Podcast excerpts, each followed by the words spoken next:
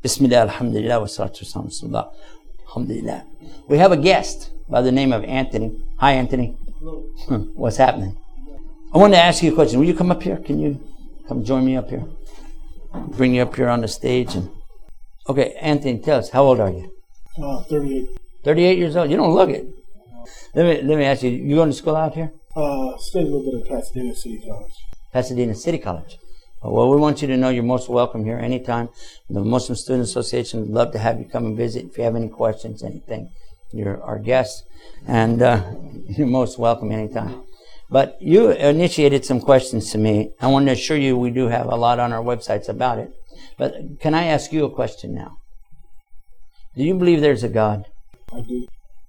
And do you believe He's one? I do.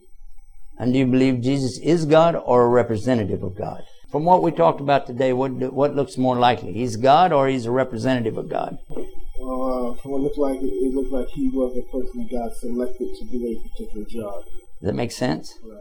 That's what we believe. We also believe he was a miracle birth, that his mother gave birth to him without any human intervention. There was no uh, husband involved. And we also believe that was a sign for the people so they'd know he was the true messenger that they were looking for. Also, that he will come back in the last day. and He's with Allah now, and he'll be back in the last day to clarify these matters and lead the true believers to success and victory over disbelief. That makes sense? You like it? I do too. That's why I changed. Okay. so, whenever you're ready to declare your faith, all you have to do is say, I believe there's a God, and I want to do what He wants me to do. And that sets you up in the right position. Then, after that, you acknowledge that the prophets were prophets, meaning they're not gods. Well, they're close to God. They're really close to God, such as Adam, Abraham, Moses, David, Solomon, Jesus, peace be upon them all, and Muhammad, peace and blessing be upon him. Does that make sense? Yes, it is. And when you do that, that what happens, you're ready to go to the next level. But there's no sense telling people about what's on the second floor if they hadn't even got to the first floor. Does that make sense? Yes.